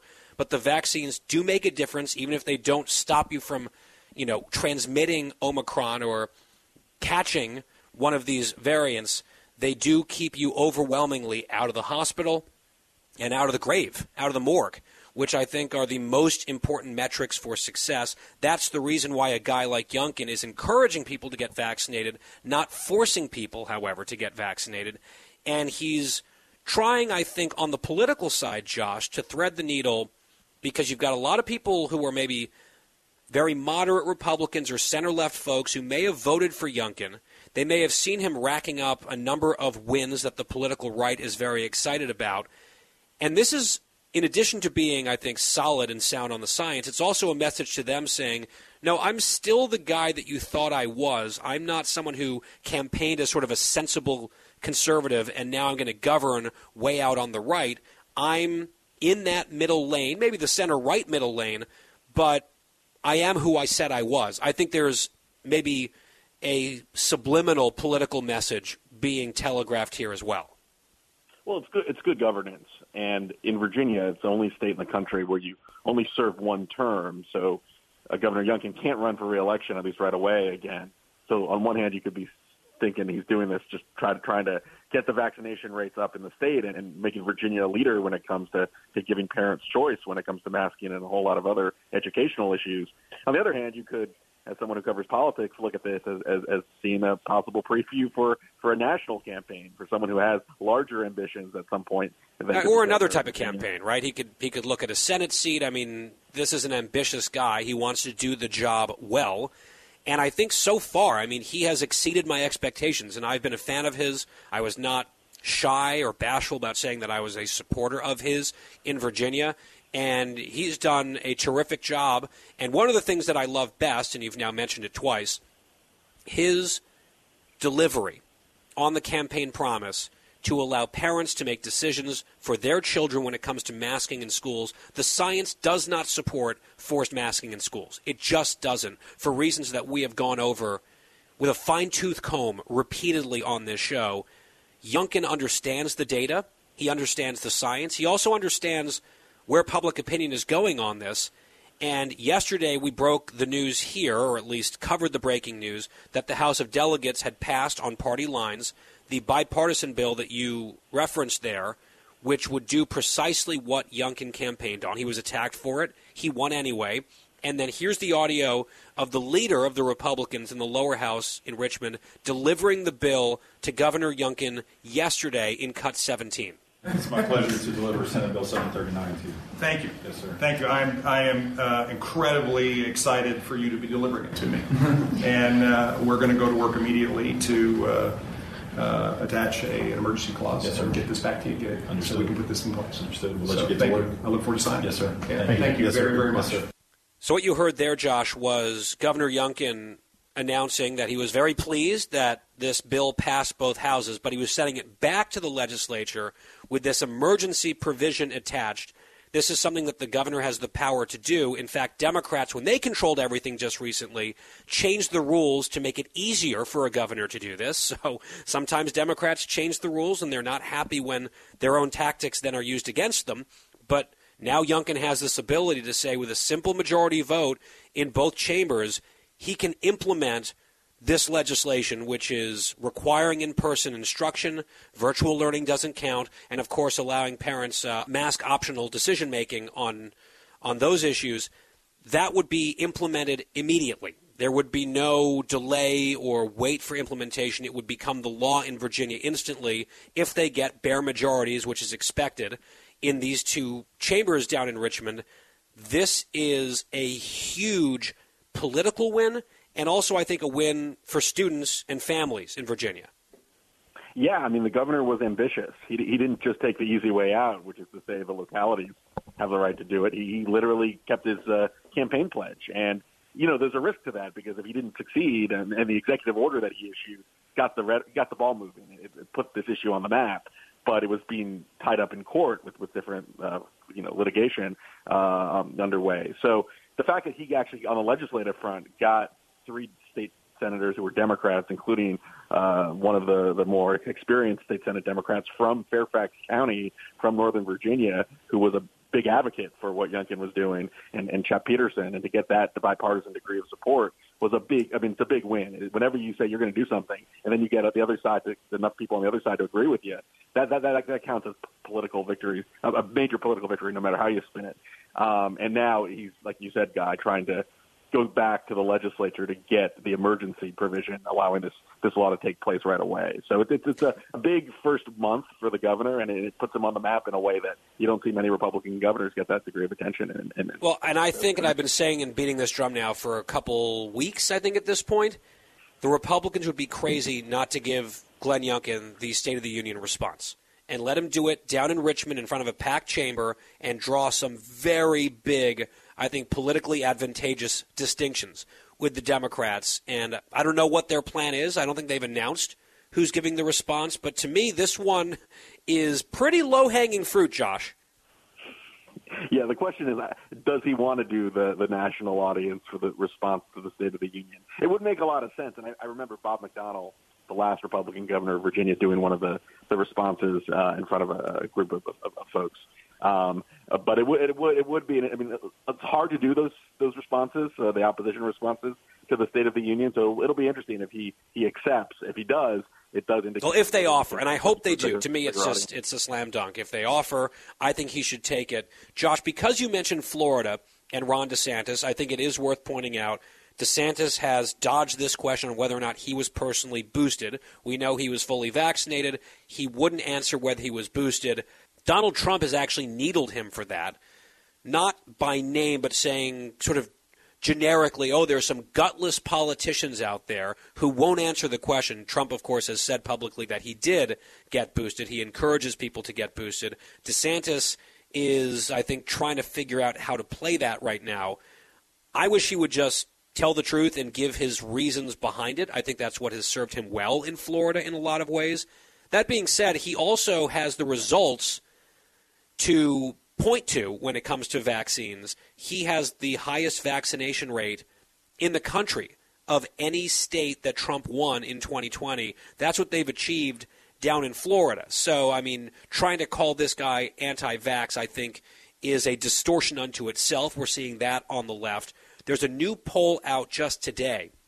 Mason Dixon, it is the second poll this month that has DeSantis up big in the governor's race down in Florida. He's plus 10 on favorability, which is also what we saw in the USA Today poll, leading by 8 to 11 points, similar to the USA Today poll. And a number that jumped out at me majority favorability among Hispanics in Florida and 61% favorability among independents in Florida. I mean, five point wins are like a landslide down in that state. If he wins in the upper single digits, I think that would be a statement, Josh. Yeah, those numbers are good numbers, especially for a lightning rod like Governor DeSantis. His approval is 53%, disapproval 43. You're 10 points over water. That, that, that any governor would take that in a heartbeat. Um, you know, I, I think that the the bigger question is what do Democrats do when they look at the state of Florida? Do they spend the tens of millions of dollars in that Florida governor's race to try to bruise DeSantis, assuming that he may well be a strong candidate for for president? in, in 2024. And I mean, that, it, it, a tough state to play in. You either have to go all in and put all your chips on the table to take out a governor or senator, or you just stay out of it entirely. It's hard to kind of go halfway in Florida. So it'll be really interesting to see what the Democrats do because DeSantis is their is their is their foil, um, but his numbers are good, and it's a long this type of environment with his degree of support in the state. It's going to be hard to take him out. So they, they're going to really have to strategize on what they want to, how they want to message against DeSantis, how aggressively they want to take him on. The way things are right now, he looks in, really good shape for another. Yeah, because if you go all in and spend all this money and still lose, maybe even relatively big, that's an embarrassment. If you pull out of the state, then you might allow or effectively pull out. You kind of let DeSantis maybe run up the score, Marco Rubio as well on the Senate side, and that is sort of an eye popping result. And if you try to split the difference, you end up spending a lot of money to really achieve nothing. So it's not an enviable position for the Democrats in Florida right now. And part of that's because, you know, DeSantis has just done a good job and the people like him. Despite all of the craziness and the conspiracy theories and the endless attacks, at least for now, DeSantis is having the last laugh. We'll see if that lasts until November but uh, he's very much in the driver's seat down there. Josh Kraushaar, we've got to leave it there for now. Politics editor at National Journal, Fox News Radio political analyst. You can read his column Against the Grain at National Journal. Josh, always appreciate it. Thanks, Guy. We'll talk to you soon. We'll be right back. The Guy Benson Show. More next.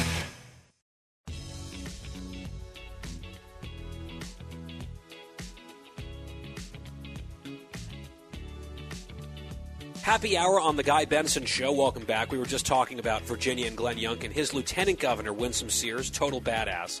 Yesterday, I guess someone had stolen or hidden her gavel when she was presiding over the Senate, because it's a split Senate if the Democrats lose just one vote. And so she had no gavel to bang the session to order, so she took off her high heel and used her shoe she said, quote, one shoe can change your life. Just ask Cinderella. I love that. Power move there from Lieutenant Governor Winsome Sears. I also love this from Senate Republican leader Mitch McConnell talking about masks and schools and COVID policy. This was from the floor yesterday, cut 18. American families deserve normalcy. They deserve it right now. And this side of the aisle, the party of parents, has their back the party of parents. They should run with that. McConnell also said the science has not changed, the political science has changed. The data has not changed, the polling data has changed. He's right on all counts. The Guy Benson Show continues right after this.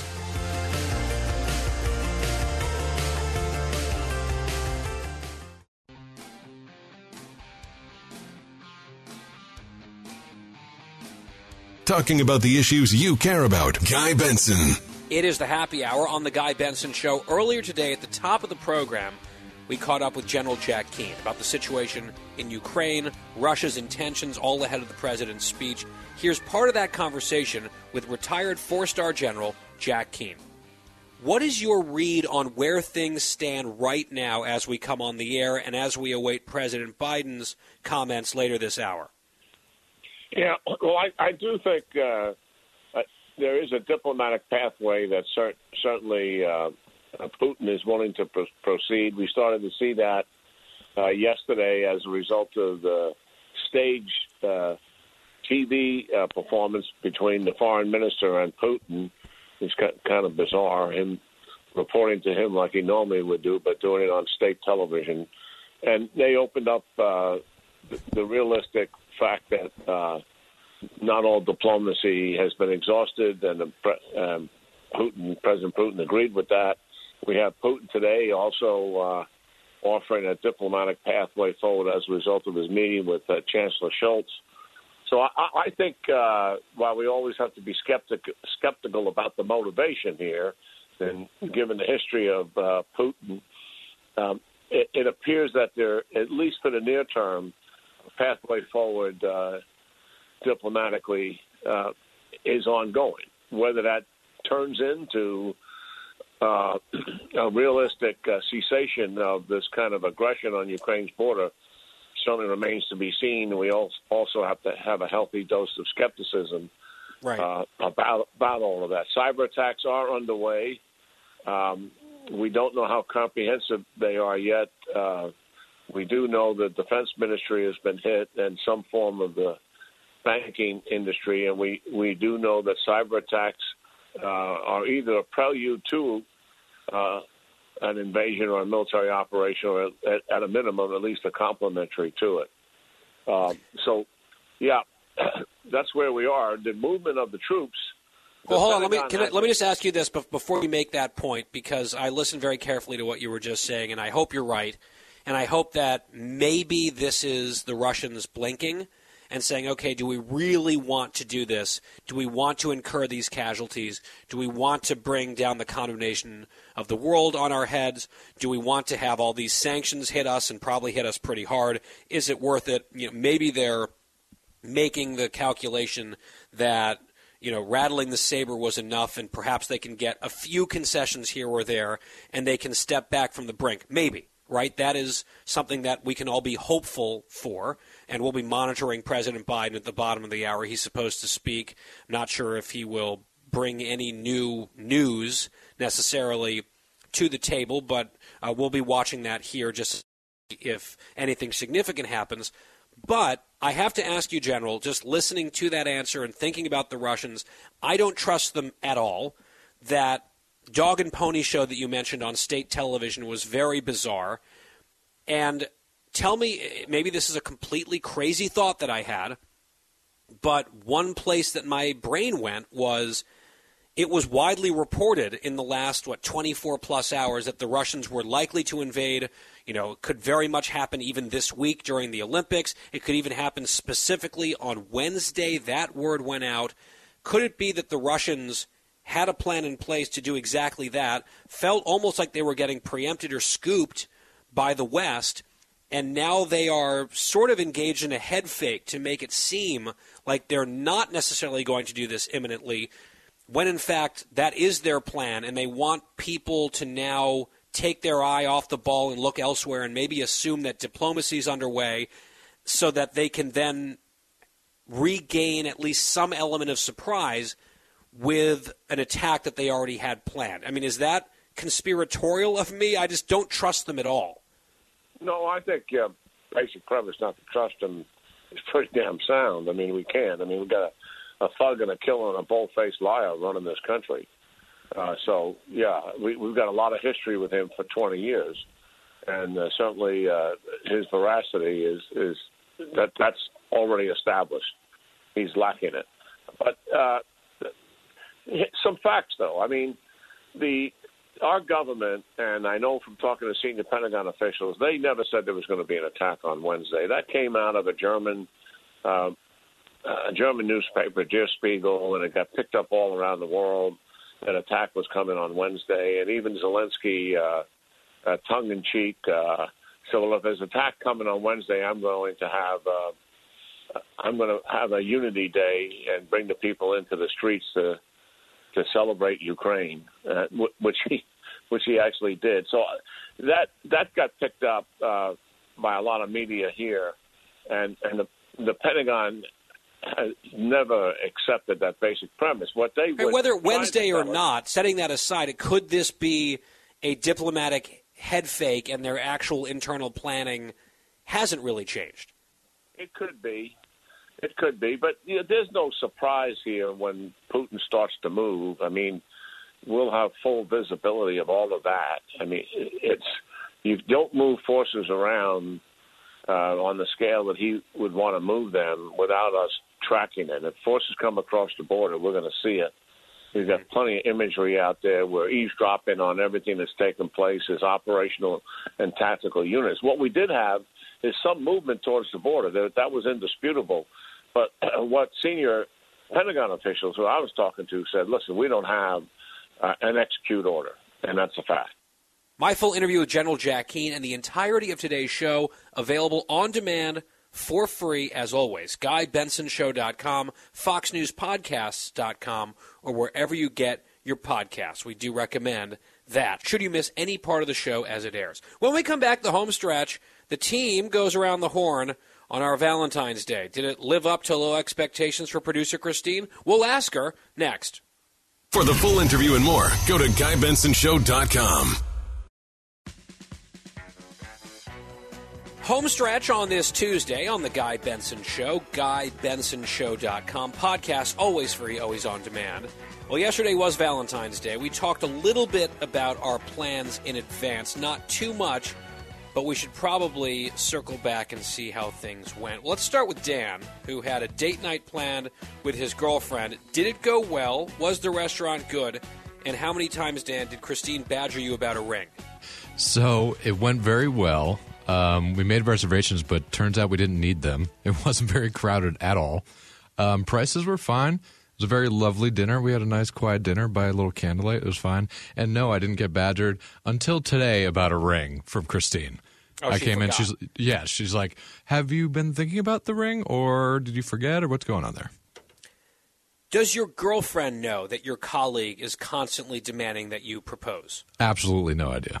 Okay, that's probably for the best. Yes. Let's make sure we love everyone listening to the podcast, especially Bonus Benson, all the home stretch, all the home stretches. Maybe we just keep this particular podcast away from this one woman, at least for now.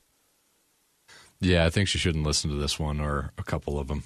yeah, that's probably the smart play at the moment. Meanwhile, Christine, I know you had basement expectations for your Valentine's Day because you were sort of uh, banging on Bobby for not liking to open the wallet on Valentine's Day. He thinks it's a ripoff, and I agree with him to a certain extent. How did everything end up going? Did you do anything? So I thought it was not going to be very eventful. I didn't realize it was going to be just like down and out bad. And uh, another person that I would like to not listen to, to the home stretch would oh, be but Bobby. he does. I know. So uh, we have a uh, you know one of those home kits, you know, like for dinners that arrive every week. You get like oh yeah, three or course. four meals. Yep. So ours usually comes on Sunday. It did not come. Then uh, Bobby goes, "Oh, we'll just have one of those on Monday. You know, I'll cook it up nice. It'll be, you know, little nice dinner." Okay, never came. So I just assumed when he was on the bus coming home from work, and it was my first day back from, you know, New York City commuting. I figured, oh, he'll just like, you know, order in some nice food and it'll be great. No, not only did he not order in, we did not have the home kit. We had nothing. And I wound up just making myself ramen and not even like good ramen, just like the one out of the packet. Oh boy. Yeah, it was. And then I just looked at him and I'm like, I'm going to bed. I was just so angry. And then he came upstairs and he's like, What's the matter? And I said, I understand we are 10 years into this and I understand Valentine's Day is not that big of a deal, but this really stunk. Yeah, making ramen for yourself is what a girl who just got dumped her freshman year of college does on Valentine's Thank Day. you. Thank you for making it worse. Well, I'm, I'm actually just sort of agreeing with you. That's that's my spin on it. I'm agreeing with you. Yeah. So What did he say? nothing much. He, oh well, if you want, you know, you can go to a spa uh, if you want to like do something like that. But he didn't do it. Do you know what I'm saying? Like just give me the gift card or make the appointment. Don't just say like if you want to do this, like we can make that happen. So you know, but you have to like keep a. A good head about yourself because it really is for Megan, and Megan had a good Valentine's Day. So she was very excited. She said a, a boy for the first time asked her to be his girlfriend. We obviously told Megan she's not allowed to date. Whoa. Yes, and sh thank God she said, "Mom, he's so annoying." Actually, Mom, all boys are annoying. So I think we're we're lucky there. We're good. Well, you're in the clear for a while, but she's eight. Yeah, Like, but that's going to start to turn. That's going to start to turn at what? Eleven? I don't know. Let me just tell you something. It seems to me, and I'm sure a lot of parents out there, it seems to me we're skipping a few years with girls, especially. Like they're going from eight to like 15 and forgetting all those years in between. I don't know what is happening. I'm seeing it a lot out there. I'm not ready. Well, it seems like you've got at least a little bit of a reprieve for now. But her first suitor who is, quote, annoying. You'd probably like him. I probably would. But yes, uh, Meanwhile- poor Dan, right when he came in today, first asked him about the dinner, and then immediately I zoned in right on the way the ring. And I really went in, right, Dan? I, I was not letting up on this ring. Yeah, she's like, you can go here to get this. This is the kind of cut she wants. You need clarity. You need size. Were any of our bosses listening to this? Was like Maria overhearing this? Could this be an HR issue? No, Dan and I were grabbing coffee, and then he he wasn't sure where to go, so I actually allowed offered my services to help him actually find the ring. So we've we've got our work cut out for us. okay, yeah. We're, let's not make any big uh, commitments here on the radio show for the sake of the home stretch segment. Dan, just take your time, do it all offline, and there's a list of about a million people I would recommend before producer Christine for life advice. But I understand that you're now seeing her every day, So should face I? to face. So should I not ask her how to propose? That's a bad idea. oh idea. no, no, no! You should ask me because my proposal story is amazing. Okay. And so that that is a story that I think I've told. I'm not sure if I told it on the air here, but you Christine, you, did. have to admit, you have to admit, my proposal story was a plus. It was epic, and we definitely talked about that because that was during Benson and Harf days when you got That is engaged. True. and then is that's, true. That's when we started planning, you know, yours and my wedding. It was amazing. Oh yeah, you refer to it. Uh, you refer to it as our wedding.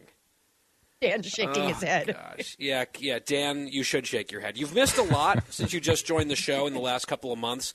There's a whole history there, and you're slowly learning about it on a daily basis. So, welcome and congratulations. I would say our Valentine's Day was somewhere in between Dan's and Christine's.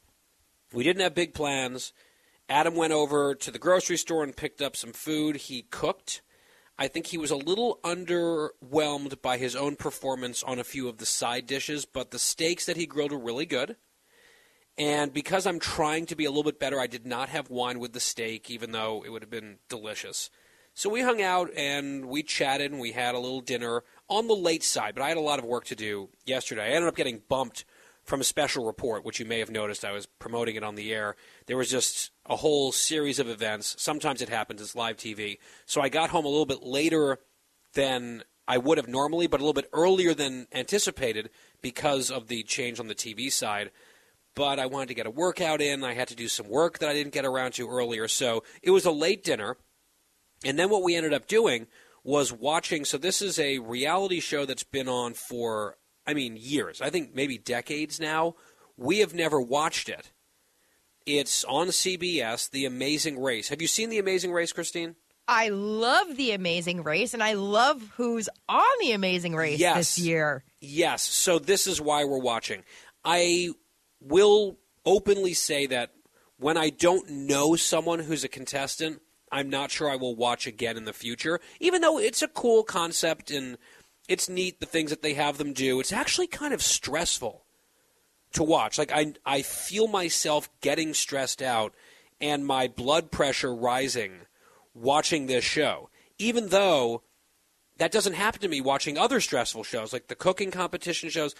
I can just chill even as the pressure ratchets up on those programs, not the amazing race. I don't know what it is about the music or the editing, but you start getting into it. If you're unfamiliar, you can just, you know, Google it or look up the Wikipedia page. They have contestants, it's teams of two, and they go all over the world on what amounts to an elaborate international scavenger hunt requiring various tasks and challenges and all this stuff. And the winners at the end win a million bucks. And you can win money and prizes and trips along the way as well. So I believe they're currently in Corsica, is the, the current stage of the competition in this season. These are the first episodes I've ever watched of The Amazing Race. Although my buddy, very close friend of mine who lives in New Orleans, I'm actually going to see him this week when I go down there. He loves the show. He and his wife would excel on this show. He's the guy, I've mentioned him. He's been on the air, actually. He wrote the children's book. He's been on Jeopardy. He's been on Millionaire, Who Wants to Be a Millionaire. He, I think, should try out for The Amazing Race with his wife. They would be excellent contestants, but they've got young kids, so maybe just wait. Seems like this show isn't going anywhere. It's a hit. Anyway, that's a long wind up to the reveal. If you're not watching Amazing Race this season, you don't know that another previous guest on this program is one of the players, right? One of the guys as part of a team on the show this season. Ryan Ferguson. You might remember that interview. If you missed it, you should go back, Google it, my name and his name, Ryan Ferguson. The full hour from our podcast is a must listen. I had Ryan and his father on this show a couple months ago before the holidays ish. Ryan was wrongfully convicted of murder. He was put in prison for a decade for a murder that he did not commit. He lost his entire 20s behind bars based on this wrongful conviction. There's a documentary about it on Netflix called Dream Killer. It is shocking. It is enraging. Anyway, he has sort of become a friend. And he's dating someone that we know because it's Adam's cousin. She works in our industry here. And because we were able to get him on the show and chat with his dad, we had dinner that night. He and his girlfriend came down for our Christmas party. We now kind of know him. He's a super nice guy. I mean, his attitude is amazing, given that he was robbed of some of the best years of his life. So he and one of his best friends are contestants on The Amazing Race. They are doing well. We are rooting for them. And so our big Valentine's Day was watching last week's episode on DVR because I was out of town. The new episode airs tomorrow night. So rooting for Ryan, of course, here on The Guy Benson Show. I am headed down to the Big Easy, as I just mentioned. The next few days we'll be broadcasting from New Orleans, Louisiana. We will talk to you then, same time, same place, The Guy Benson Show.